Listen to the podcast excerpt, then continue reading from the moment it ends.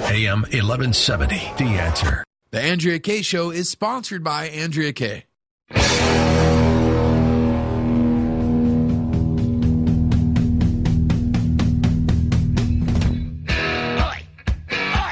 Welcome to the Andrea Kaye Show. She's blonde, five foot two, and 102 pounds of dynamite in a dress. Here she is, Andrea Kaye.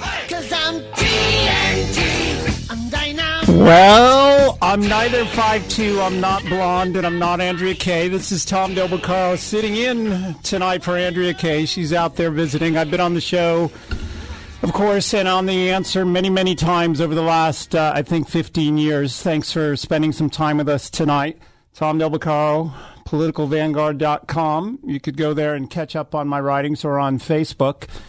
Uh, a couple of quick comments. You've been listening the last hour about the latest uh, on the whole FBI thing. I think the big story today that came out was the text that said, in no uncertain terms, after 10 months, uh, that they didn't have any evidence of collusion. So that was six months ago, four months ago, which tells me, of course, that, or, or a lot longer than that, that they should have stopped at that point. But they're just going to go on because when a special counsel can't find an underlying crime, he has to justify his existence.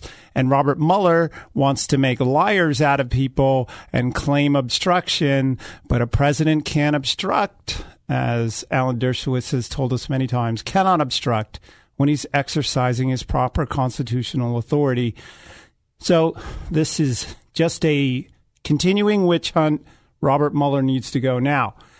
But that's not why I came on tonight to talk about that. I came on tonight because I want to talk tax cuts, economics, and the Trump b- boom with one of my good friends, one of my favorite economists in the world. I don't know if you're allowed to have a favorite economist in the world. There are actually four really important economists, in my view, in America. They're Art Laffer, they are Steve Forbes, they are Larry Kudlow, and my friend Stephen Moore. Stephen, how are you?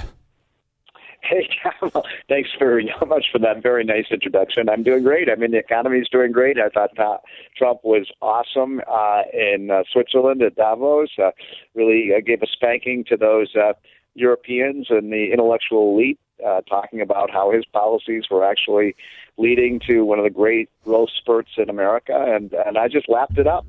Yeah, it, it was great, folks. I'm not done speaking well of of uh, Steve Moore. He, uh, I think it was Politico two years ago said, or three said he was the most sought after economist for all the Republicans running for president. And when I ran for U.S. Senate two years ago, he was kind enough uh, to be uh, my economist.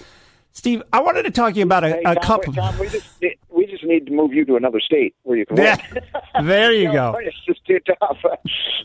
That But too tough is one word. you- yeah. Other people would say it was too it's too crazy. Steve, I want to talk to you about a couple of things because you and I over the years uh, have talked about how uh, business people, economists, politicians foul up economics. And these tax cuts are proving that economics actually really isn't that difficult. John Adams said that we have to teach the children all children continuously. And I, what I think I mean he means by that is that every generation you have to teach the values and give them an understanding. And I think that's none more true than with tax reform. We have tax reform every so often, and in between they screw it up, and then they make ridiculous arguments, right?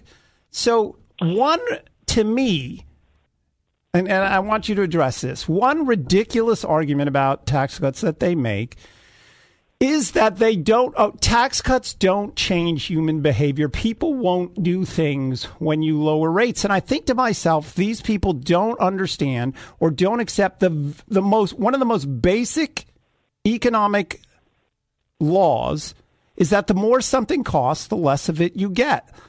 And i know you and i agree on this but if you talk about it doesn't that law the, as costs rise you get less apply to income jobs and businesses Well, of course it does, and uh, you know what you just described isn't just economics; it's human nature? I mean, you know, it's like uh, you know, if something costs less, you're going to uh, buy more of it. If it co- something costs more, you're going to buy less of it. And, and these are uh, patterns that we've known, you know, f- for the, from the beginning of time when uh, human beings started exchanging with each other. So, um, you know, Trump gets this. Um, he cut the tax rates because he said this is going to get more investment, more workers, more uh, you know com- companies bringing uh, jobs back to the United States. And of course, day after day after day, that's exactly what has happened. And the only surprise to me is that liberals are so surprised that it's working. Well, is it a surprise, or were they scared to death it was going to work and therefore help Trump too much politically?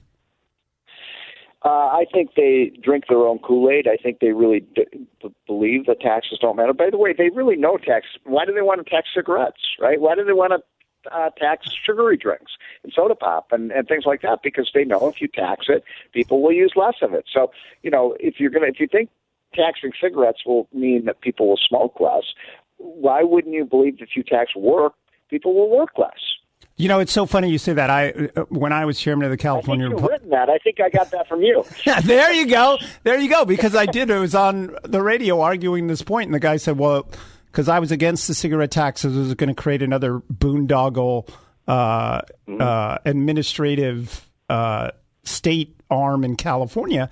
And he said, "Well, at least he'll admit they'll smoke less." And I said, "Okay, well, at least you'll admit then you get less income when you raise income taxes." I want to go to one of the, the my the funniest things I've did he say ever. that? Did he did he admit the point? No, he was just dead silence. Okay, I need to go to one of the one of my the funniest things I've ever watched you do, and it wasn't meant to be funny. Was you were debating Krugman.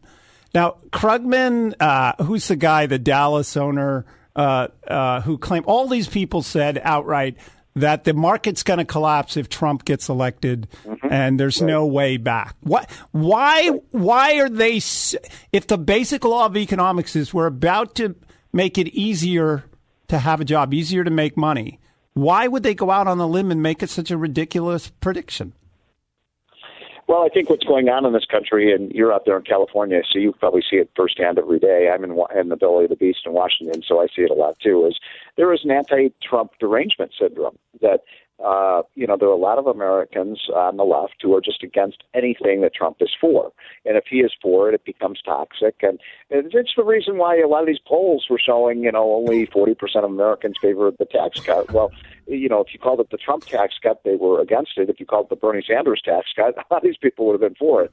So uh, what's happening now is that the left kept lying to people about the tax cut.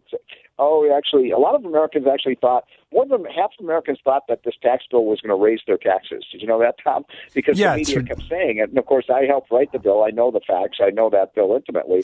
Ninety percent of Americans actually get a tax cut, not a tax increase in that bill.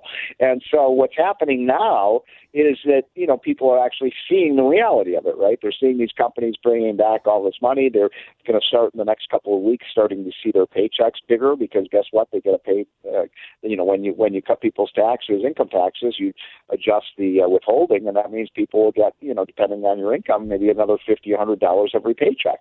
So I think you, you know these you can only sustain these lies for so long, and and I think that's what happened. People, these, these liberals who hate Trump and will do anything to try to destroy him, just basically lied about the facts. Yeah, no question. This is Tom Del Carl filling in for Andrea Kaye for you tonight with my favorite economists, or one of them at least. Sorry, Steve. I, I, I still love Forbes. I still love Laffer. I still love Who doesn't? Kudlow, and I got Stephen Steve- Moore. Okay, so uh, uh, another thing. Let's progress down a, a little bit here, Be- because they we had the worst presidential performance on economic growth. And in 2008, I was on actually this radio station and others predicting that if we elect Obama, and you remember the economy in 2008 in the summer was starting to soften up and and perform poorly before it went on to have really hit the rocks with the breakup of some of those big banks or at least their collapse. I said we'd have poor economic performance be, if Obama got elected because all he was going to do was raise taxes and raise regulations. Now we have this jumping economy because Trump came in and said we're going to lighten the load. Does the the amazing amount of good stuff going on does that even surprise you? It does. Yeah. I, I mean, look, I was I helped write this tax plan with Trump two years ago with my buddy Larry Kudlow, uh, and we, you know, told Trump we thought it would really help the economy and we thought it would bring a lot of this capital back and so on. But I didn't expect it to happen in one month. you know, and and, and Steve, do you Steve, do you have any memory of companies jumping out in front of each other to announce how much they're giving their employees? Never. I mean, I've never seen it. And the thing that's so interesting is you might think, well, this is just all these companies who like Trump are trying to give him credit. And you know, look, so some of this is a PR gimmick. It's it, it is true. It's a good PR for these companies to say they're going to give their employees a uh, a bump in wa- uh, wages or giving them bonuses. That's a that's a good thing to do to build goodwill with your customers and your workers. So there's an element of that. But what's interesting is some of these companies, like Apple, you know, Apple is one of the big ones that's bringing back three hundred billion dollars you know, Tim Cook, uh, the CEO, doesn't even like Trump. Yeah. so he had to begr- he had to begrudgingly admit when he was asked by the press, "Are you doing this because of the Trump tax cut?" He said, "Well, yeah, duh, of course we are." So, Steve, I, I'm running out of time already, and I knew this would happen. I need your prediction. What do you think the growth rate is in 2018? I think it's going to be very close to four percent for the whole year. What do you think? I'm predicting three and a half. So you're a little bit higher than me, but you know, I, I, you're not, you're not far from that. I mean, look, I wouldn't be surprised if we get four because the economy right now is just, you know, firing on all cylinders, and we got the uh, immediate expensing provisions for the businesses. They're out there spending, so you know, let's say somewhere between three and a half and four percent. And boy, would that feel good.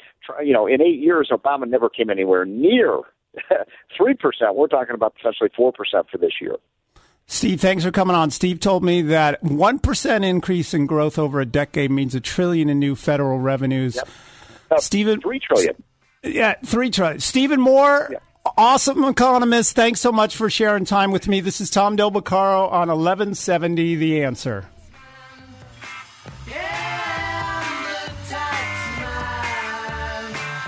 Be sure to follow Andrea Kaye on Twitter at Andrea Kaye Show and follow her on Facebook and like her fan page at Andrea Kaye, spelled K A Y E. The number one myth with a reverse mortgage is that you can't keep your home. Hi, I'm Michelle Cole, and I'm here to tell you that is absolutely false. You can keep and stay in the home you love with better cash flow and maintain the lifestyle of your choice. If you or someone you love is over the age of 62, call me today at 858 344 5998 and I'll use my 30 plus years experience in lending to see if a customized reverse mortgage is the right solution for you. I'll even pay your appraisal fee. That's 858 344 5998. 858 344 5998. If you don't have an estate plan, then the state, not you, will determine what happens to everything you've worked so hard to provide for your family. Hi, this is tax and estate planning attorney Rod Hatley. I know this not only because of my professional experience, but also having survived a seven year probate after my father passed away. With the average home in California valued at $1.5 million, that equates to $66,000 in probate fees. The value in having an estate plan is avoiding conservatorship if you become mentally incapacitated and probate when you pass on. Call me for a free consultation at 858 792 3444. That's 858 792 3444 your family will be dealing with enough. So give me a call at 858 792 3444.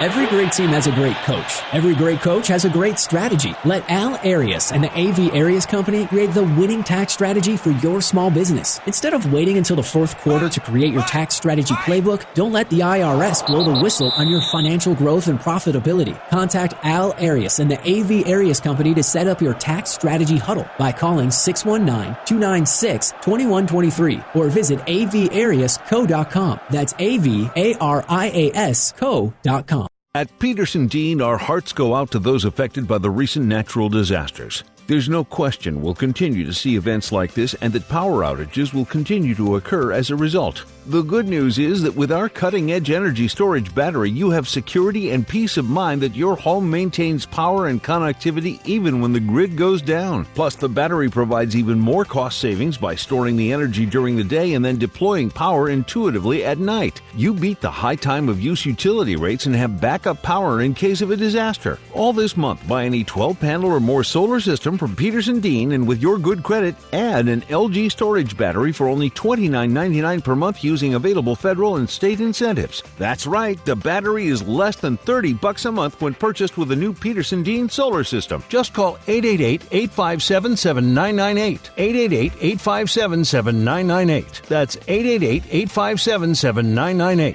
CSLB 468117. AM 1170. The answer. You're listening to The Andrea Kaye Show on AM 1170, The Answer. How are you, everyone? This is Tom Del Beccaro, up sitting in for Andrea Kaye. I live just east of San Francisco, so I guess that's why we're getting that that background. So, I have uh, a great topic I think to talk to you about for the next several minutes here, and that is Bitcoin. I know a lot of people are, have a great interest in it. It's sort of a mysterious thing, cryptocurrency, and all all the rest. But what is it really? And uh, I have a, a, good friend of mine on the line who, quite frankly, is one of the world's leading experts on Bitcoin, how it started, where it is, what the allure is, what it really means. Uh, his name is Jeffrey Wernick. Jeffrey, how are you? I'm very well, thank you. And uh, I, I, met I don't know how long ago, and I've been talking to him uh, really ever since about this. Uh, Jeffrey's a bit of a genius. I think one of the youngest PhDs out of the Chicago School of Economics uh, ever, and one of the foremost authorities on bitcoins. Bitcoin. So I, I appreciate you coming on. I know a lot of listeners hear about Bitcoin.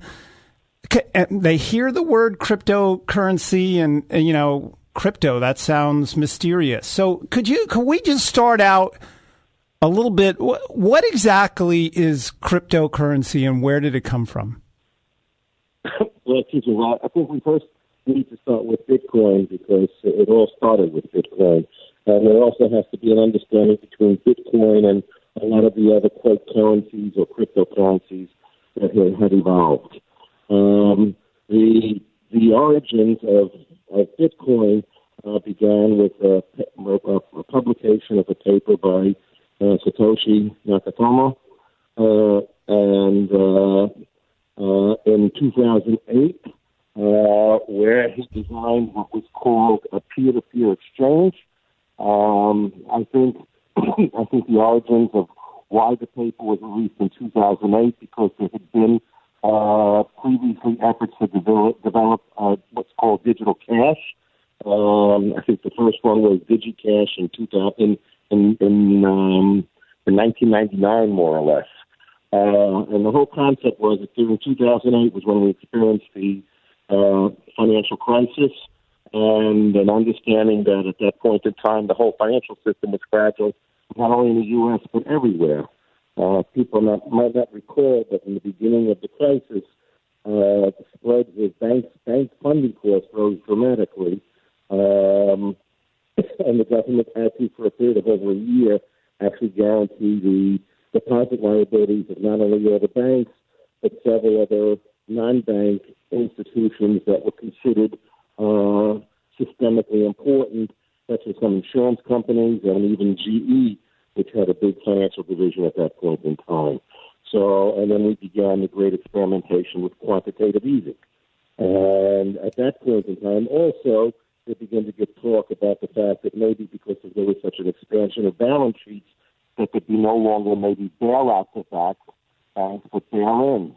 Like examples like we had in Cyprus, uh, and actually in the European Union, uh, there's a requirement of a bail-in model and what that means is that basically the next time there's a financial crisis, instead of the government providing money to provide liquidity for the banking system, there'll actually be a possible hit to the depositors of the banks, and they might have restrictions in what how much deposits they can uh, access, and they might actually absorb losses. Okay, so Uh, Je- Jeffrey, you're, uh, I think you're talking a little close to the phone, so it makes it hard to hear. Um, what I am gathering, though, is that the instability in world financial markets led some people to want an alternative instead of putting all of their money, cash, however you want to describe it, in the hands of governments, which were mucking up the system to begin with. Is that about right? Right. Right. And if we think about what happened in 2008, it was not just the distrust of, you know, the banking system, was the whole entire ecosystem in the sense of the banking system, deposit insurance, lender of last resort, the rating agencies. So basically it was like a breakdown of the sense of who can you and who can you not trust. So the Okay. point of then building an, uh, building then a peer-to-peer network uh, was a way of basically saying how can we design a platform where basically trust is embedded in the design of the platform. Okay, so yeah, that that's an important point here, because I, I, I was just going to sarcastically ask you who's in charge of the Bitcoin system, and your answer is No one. yes, because you know, and we've talked over the years. The American, the Federal Reserve, the American government, governments all over the world manip- manipulate. Even Trump talks about manipulate the value of their currency for what they think are either political or economic reasons. How is Bitcoin different in that regard? Uh, because nobody's in charge and nobody controls, uh, quote, the printing press. Uh, the, the concept of what people refer to as Bitcoin mining is basically what you need is you need um, a series of computers all trying to solve algorithms. And it needs to be multiple computers solving an algorithm, and that creates what's called proof of work.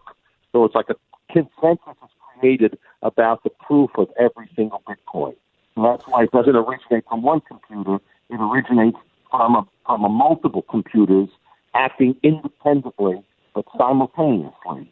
So all these all these computers out there are are, are trying to solve algorithms, and as they solve algorithms, uh, and they successfully solve algorithms, and they do- build a consensus about it, and that basically says is basically a, a Bitcoin you could say kind of evolves out of that process.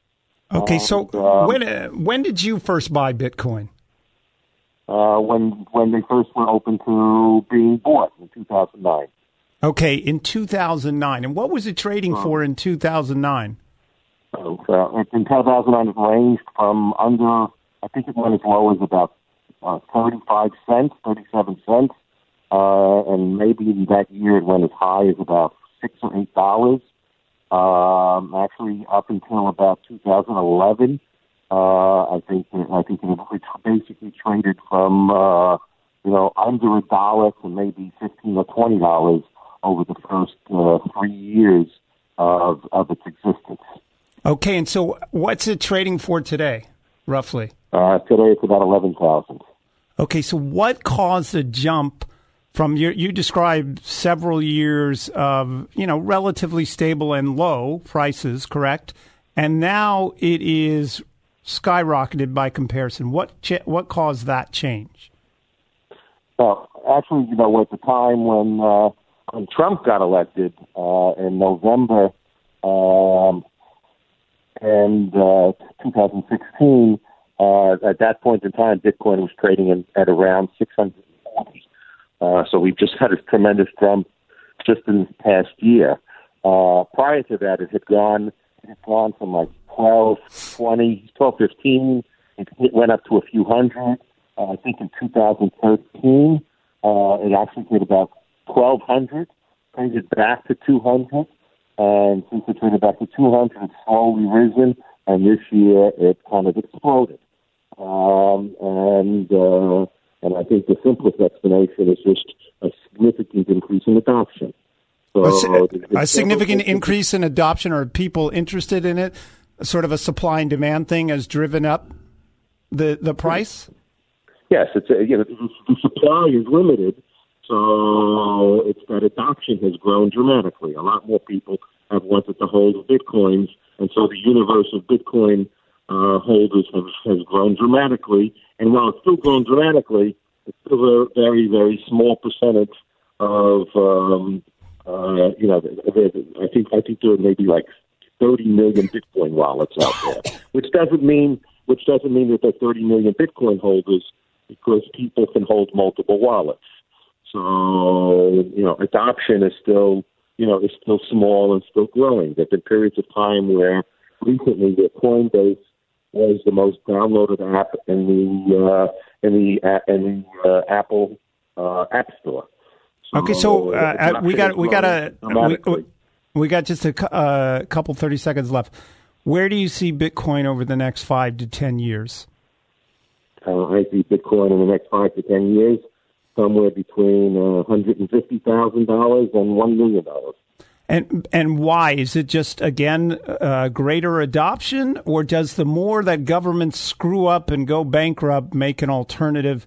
Uh, is that a reason for adoption? That uns- continued uncertainty and bad government performance will drive up interest.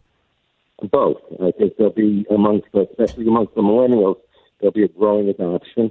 Uh, and in general, yes, I think the fact that we have a credit-based, leveraged, vulnerable uh, economic system globally, I think ultimately uh, us being able to unwind the amount of leverage that exists globally uh, will not occur without a debasing of our currencies. And so I've told people for years, if you want to look for a hard currency and a good store of value, um, the first place to look is Bitcoin. The second place to look is the uh, is gold, and the third place is fiat money which is basically money that's backed by nothing other than, you know, the expectation that you can trust the institutions that print it. All right. I want to thank Jeffrey. Thanks so much for coming on and sp- explaining some of the basics. Next time around, I, am on. I'd, I'd like to have you back and dig a little deeper into Bitcoin, which is a phenomenon to say the least, because this is a worldwide thing. This is not any one place and I think it reflects a lack of confidence in a lot of governments around the world. Jeffrey, thank you very much for coming on. Folks, this is Tom Del Beccaro subbing for Andrea Kaye. I believe she's in New York, and we'll be back after these messages.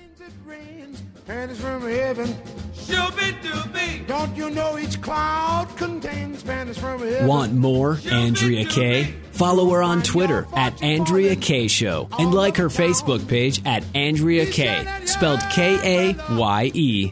Statistics have shown that at some point you will die. In fact, I could die during this commercial. Now that I have your attention, this is tax and estate planning attorney Rod Hatley of the Hatley Law Group. Because life happens, it makes sense to have an estate plan in place much the same way you probably have life insurance to provide for your family. An estate plan is a set of instructions for how you want your assets to be passed on in a way that works for you and your loved ones. For a free consultation, give me a call at 858 792 3444, 858 792 3444. I can't wait to help protect your family's legacy. The number one myth with a reverse mortgage is that you can't keep your home. Hi, I'm Michelle Cole, and I'm here to tell you that is absolutely false. You can keep and stay in the home you love with better cash flow and maintain the lifestyle of your choice. If you or someone you love is over the age of 62, call me today at 858 344 5998 and I'll use my 30 plus years experience in lending to see if a customized reverse mortgage is the right solution for you. I'll even pay your appraisal fee. That's 858 344 5998. 858 344 5998.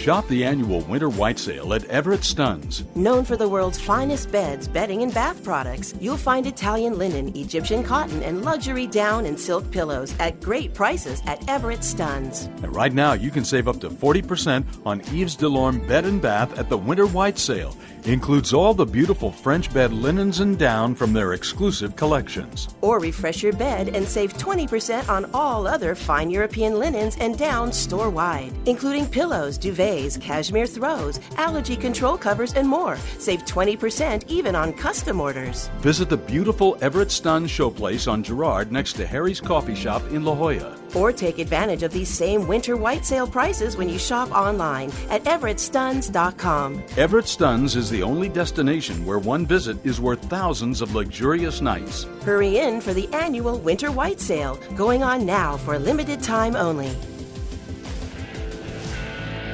AM 1170. The answer. San Diego. You're listening to The Andrea Kaye Show on AM 1170, The Answer.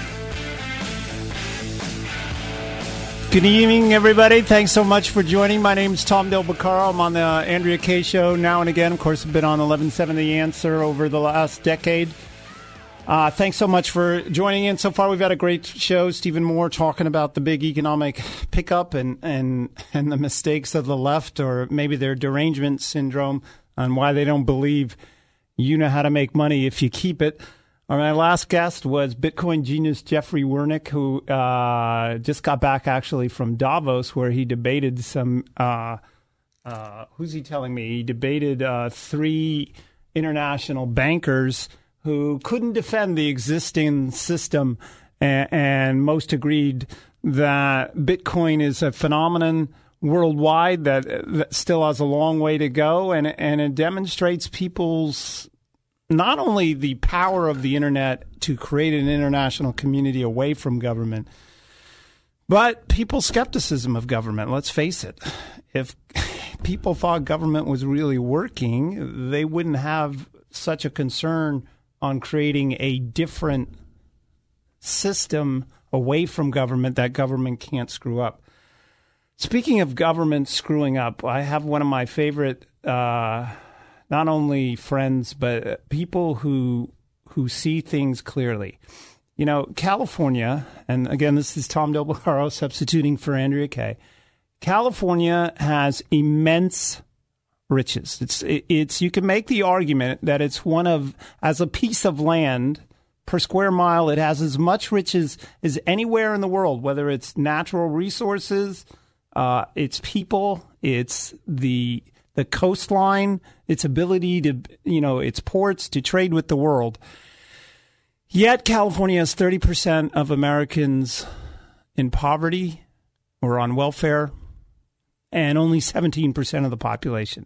Now, how do they do that? Well, of course, it's bad government policies, in my view. You can't be sitting on riches and have people poor unless the government's screwing it up to a certain degree because there isn't a dynamic enough economy for the unemployed or farmers in the Central Valley to be employing enough people to get people to work. Now, how does this happen in California? In my view, it happens because the major media does not cover poverty in America in California. I mean, if California is number one in poverty, shouldn't they be talking about it? Shouldn't they be concerned about it? They're not. Why? Because they support the Democrat establishment in this state. And so it's very difficult, very difficult to find people willing to talk about it and to critique the government clearly. But one of the best in the whole state is Katy Grimes. Katy writes for Political Vanguard. She writes for the Canadian Free Press, Flash Report, a lot of places. One of the best, Katy Grimes. Katy, how are you tonight? Hi, Tom. I'm well. Thank you. So, folks, Katy endured Jerry Brown's State of the State last night. I, I must admit, I only read it. I, it was amazing to me, Katy. I told you this earlier today. I think it's amazing that you had a sitting governor giving a State of the State, and at the same time, or on the same day, they're holding a gubernatorial debate, and all the headlines in the morning overshadowed Jerry Brown. So it's Jerry, you're not even gone, but we're kicking you out the door. This was an amazing uh, state of the state, and all I can say is thank God it's the last one we have to hear from Jerry Brown. Uh, although I don't hold out much hope that the next one's going to be any better. But all that said, you know, everything you just said a second ago, California is this amazing state. We're sitting on these these natural resources, and yet we've got the highest poverty in the country. One third of the nation's welfare lives right here in California. It just keeps bringing up one word, Tom Venezuela. Everything our politicians are doing has already been done in Venezuela, and look where they are right now. yeah, basic. You know, Venezuela c- should arguably be one of the richest places in the world because It it's sitting Yeah, it was a yeah. sitting on arguably uh, per capita per square mile as much oil as any place, and yet now they can't find uh, toilet paper, which I think is would really be the final straw. Oh, I, can't. You, Am I allowed to use straws in California? I can't. Uh, what happened? No, you are not. You will be fined and jailed for six months, Tom. Should you Okay. give somebody a straw without them asking for it? that we're referring to a law where they want to try and outlaw the use of plastic straws in restaurants and they want to fine waiters because Katy, I don't know if you're aware of this. The reason Western civilization is falling is because of our waiter class. Yes, it must be. Okay, Surely so- it must be. But I, I agree with you, Tom, that it was amazing that this the, the governor of California gave this this trite, uh, just cliched state of the state speech yesterday, and never once addressed the permanent poverty class we have in this state. Frankly, that he created, going all the way back to 1975 when he was first governor to today. The same for the policies he set up back between 1975 and 1983, and then when he came back, 2011, have gotten us to this horrific place. We are going to be a state, Tom, in, in no time that has these weird overpasses again that are, you know, like uh, I remember. Yeah, remember that? it was Highway 101 when I it was when I was in college. I went. Uh, we would drive down. Uh, I, I live in the Bay Area. We drive down and you go to San Jose 101. And didn't they make it on the cover of a Kansas album? This this overpass where, where where overpass to nowhere. You know, yes. Katy, I, as someone who gives speeches, I, I'm just mortified and hurt that you would say his speech was cliched. Were you referring to the fact that he immediately says, as English poet John Donne said almost 400 years ago, no man is an island? yeah. However, if you- Latin again. if you make the island bad enough, you can banish people to sides of it. Okay, so what? I, look, I look at the state of the states as well, and California is. I'm going to go John Edwards on you. A, a tale of two cities. You know. Yeah. In truth, um, Plato talked about uh, two Greeces in effect, and what they were saying is Mhm. there's a, a dynamic part of the economy and a non-dynamic part of the economy, and and talk a little to me about because I, because you are in the media, you do cover these things like the looming pension crisis or some of these crazy things, other things that they're doing. There really is two Californias because the the, the L.A. San Francisco crowd runs the state. They're doing well. That's where the media is. What about the Central Valley? What about up north? Aren't they you know these movements to break up the state, the state of Jefferson, the new California? Uh, How do you deal with it being in the media and watching this? Well, you, listen, I get it. I get why this, you know, why these groups are pushing for this. You know, it's what's interesting is California could be the most classic example of the importance of the electoral college, Tom, because we are a living example of the most densely populated areas of our state deciding all of the political policy for us. And yet, the 11 counties in the most northern part of the state have one state senator. So they're not deciding anything. And it, it makes sense why you have these groups, State of Jefferson or New California, or even the Six States Initiative or any of these, wanting to, you know, pull apart and get some, some representation.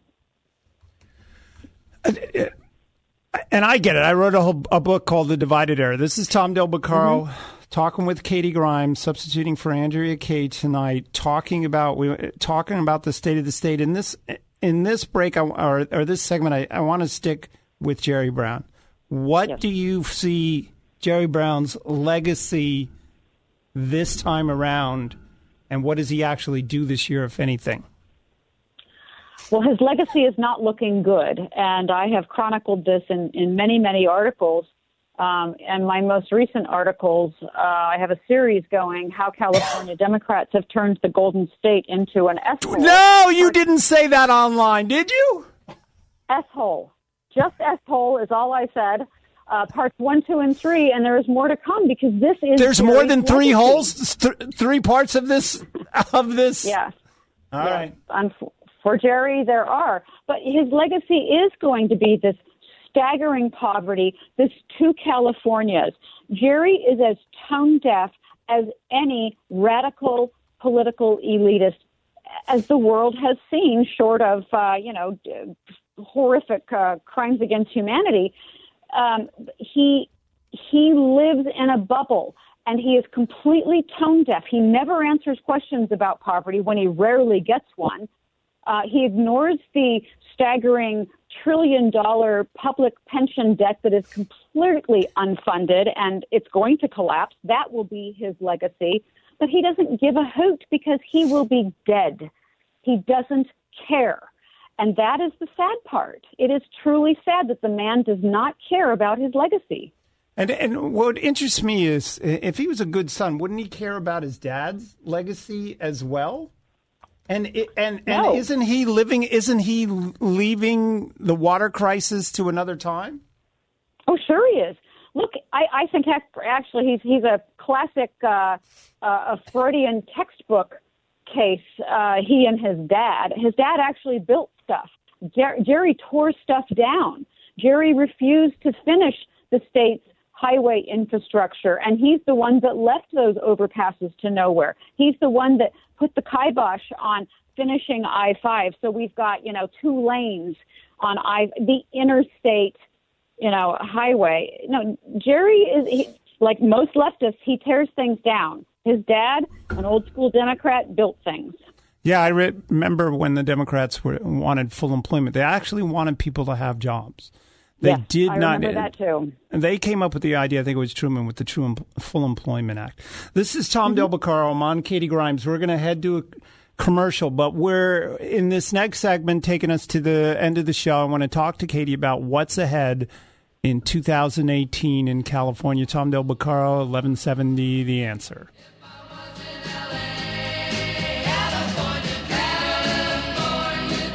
Be sure to follow Andrea Kaye on Twitter at Andrea Kaye Show and follow her on Facebook and like her fan page at Andrea Kaye, spelled K A Y E. Home buying and selling can be a daunting and stressful experience. It will likely be the biggest financial purchase of your life. Hi, I'm Julie Mills Brennan, and I've been selling homes in San Diego for over 20 years. I've seen the market in its highs and in its lows, and through the years, I've immersed myself in nearly every market area. I realize that anyone can find you a house. I want to find you a home, a home that you will build great memories in. Call me or text me at 619 992 7113. Call me today. I would be honored to help you find your dream home.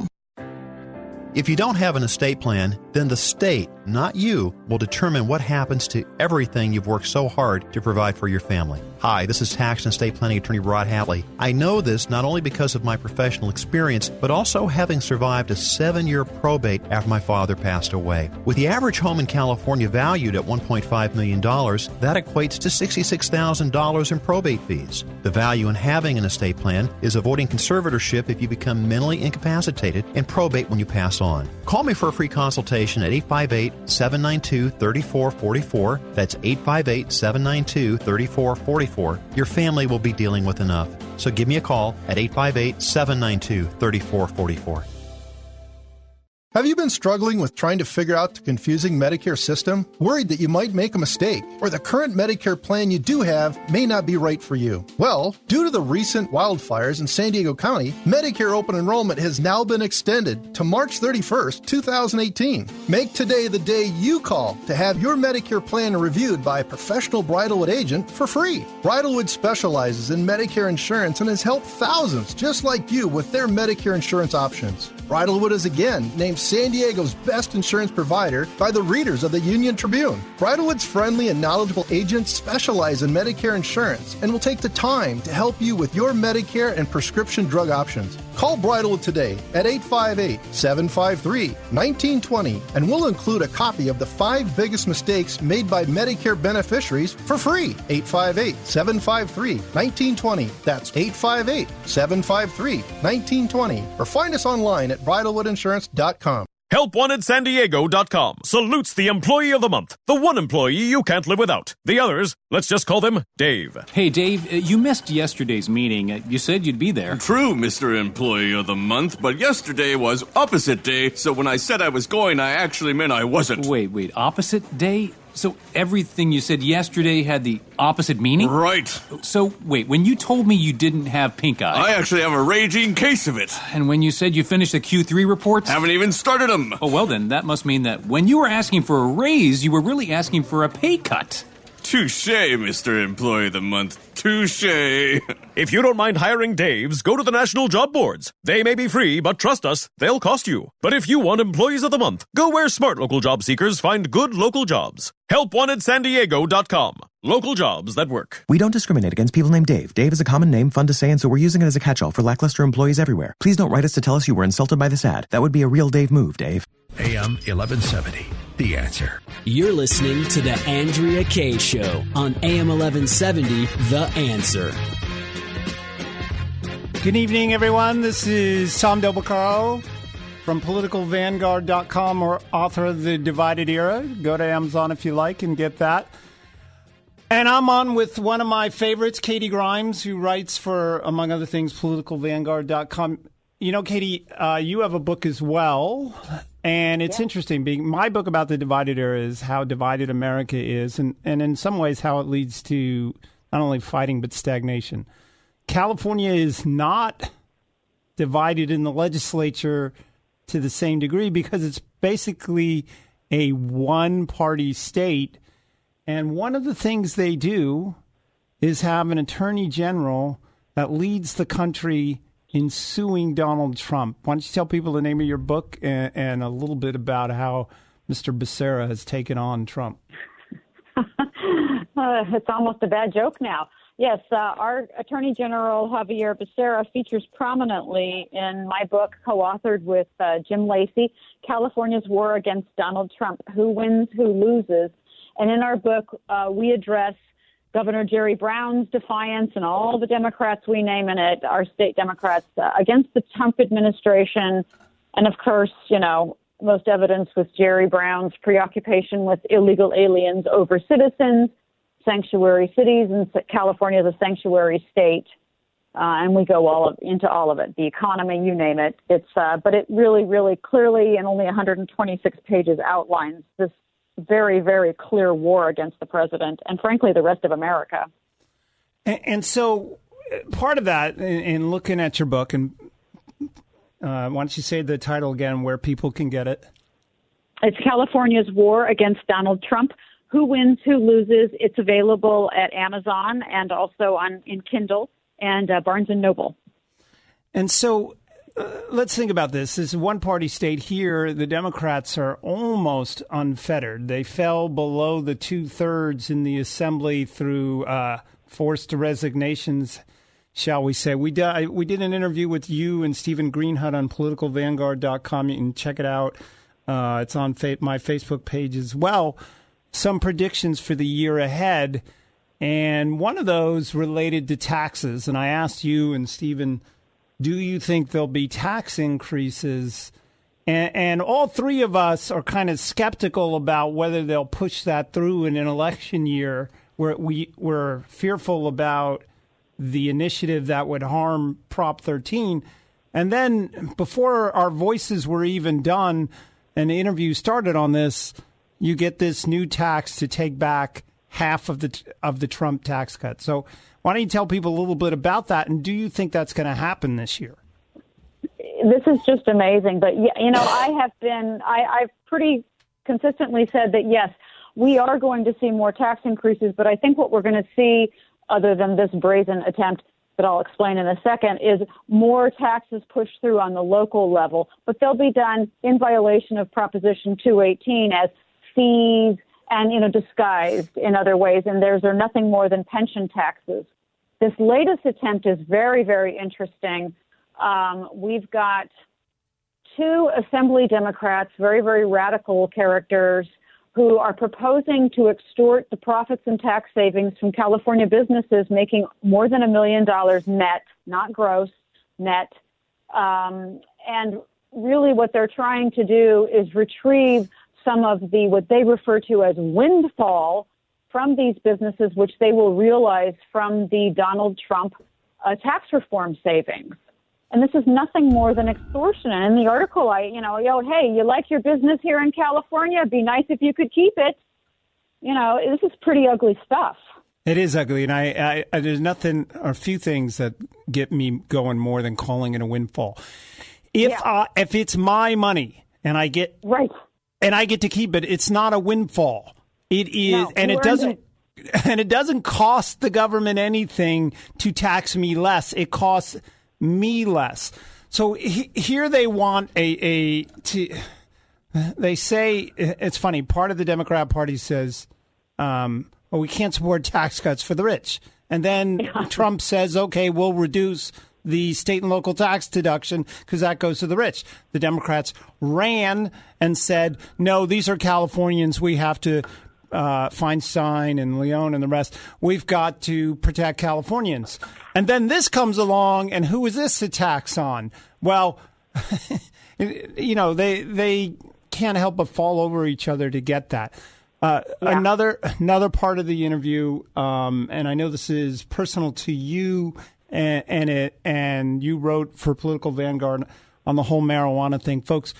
Um, there just was just south of the border. They pulled over and commandeered a a I think it's a, not even a van with 800 million in uh, heroin and Mhm. fentanyl.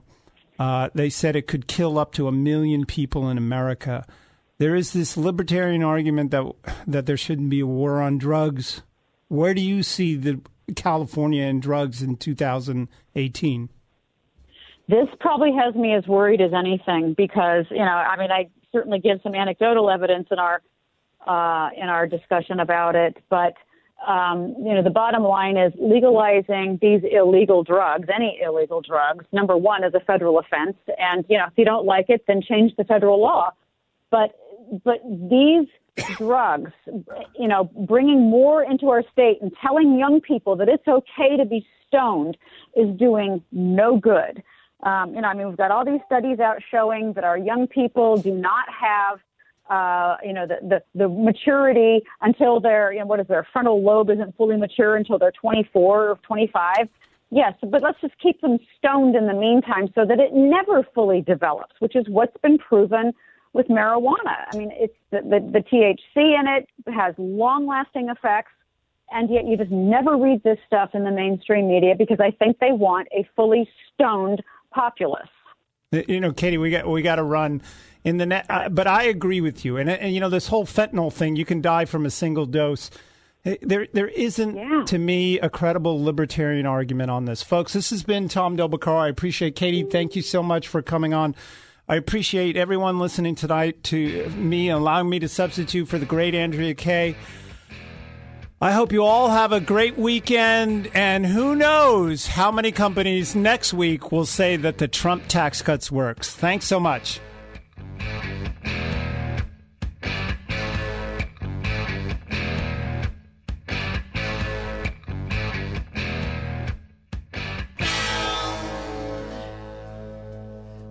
Andrea Kaye Show is sponsored by Andrea Kaye.